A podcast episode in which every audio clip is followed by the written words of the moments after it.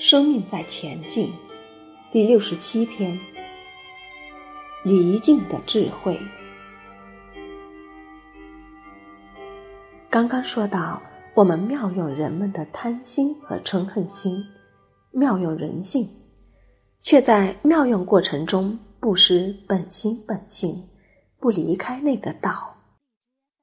不管怎么讲，都不离开那个根本。讲道说法不离本宗，而我们常常是落在相上打转。相很容易引起我们的情绪，情绪一来，人的智慧就降低了。从来没有跳脱你和我之间，站在第三者的角度看问题。从来没有跳脱你我他出来看问题，从来没有跳脱中国文化用其他文化来看，跳脱文化的拘束来看文化。就像你很少离开自己来看自己，你一直在庐山里，看不到庐山真面目，除非你离开庐山。才能看清楚庐山真面目。你没有修过出离，出离自己看自己，阅读自己，品尝自己。你有没有遇到事情发生的时候，情绪出来了？有没有离开那个静的修炼？一般在静中。情绪是很高涨的，你有没有想过离开那个情绪，离开那个场景，先让自己冷静下来？比如说，有个爸爸对女儿说：“宝宝啊，妈妈老了，爸爸给你换个年轻的妈妈好不好？”一般小女生听到这个，就会落入情绪，说：“我不要，我不要。”但那个小女生不落入情绪中，她顺着这句话的逻辑说：“我妈妈老了，要换我妈妈。那你妈妈更老，为什么不换你妈妈？”她没有被情绪绑架。顺着爸爸的逻辑讲的，所以爸爸就无法反驳。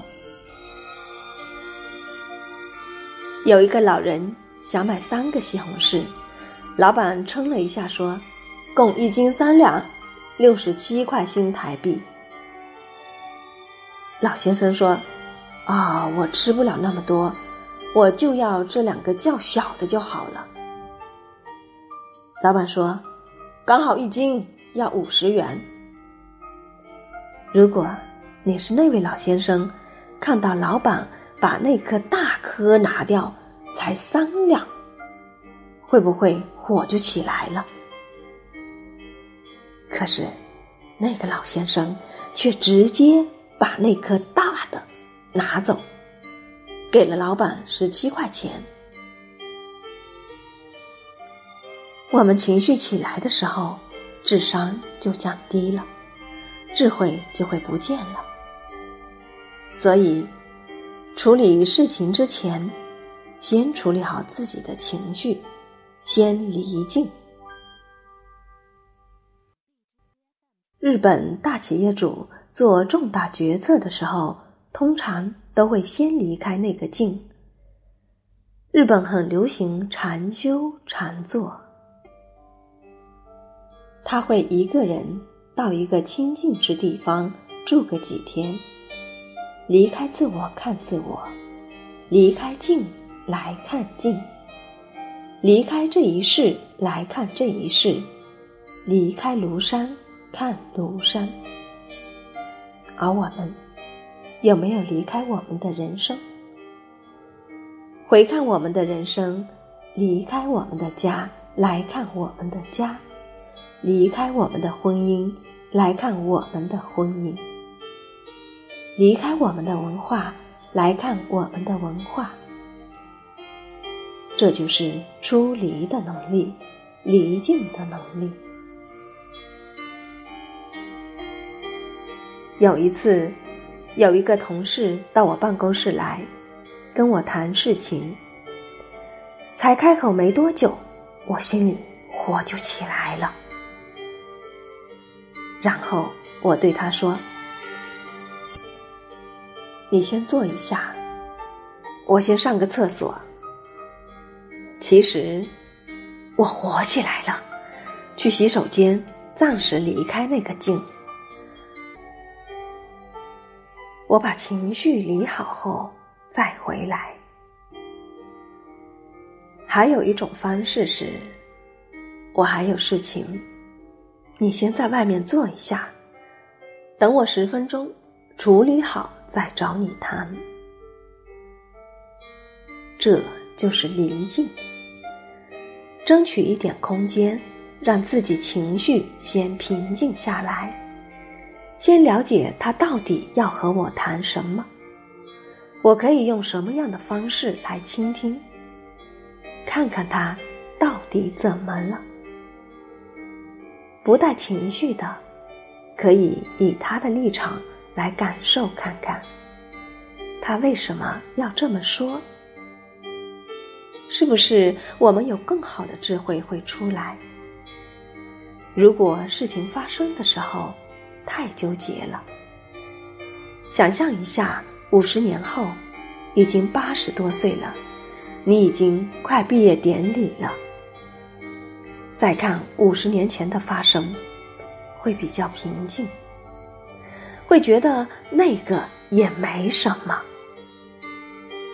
再离开这一世来看这件事，比如说这件事已经是前一世的事情，你看的时候完全感觉不一样。这就叫出离的修炼。转念是一种出离，离开原本的心智模式，离开原本的境。离开那个想法，就是离开那个情绪了。离开这个想法，用另外一个想法来看的时候，就进入另外一种境了。可为什么我在用另外一种想法的时候，为什么原本的情绪还没有熄灭？你的电脑打开太多情绪了。原本的程序还在运转，没有关掉，没有真正放下离境。所以，我的电脑里有十几个档案，好几个程序一直在运转，代表情绪还在，没有放下那个念头。我用电脑语言的概念和你讲，转念。放下，离境。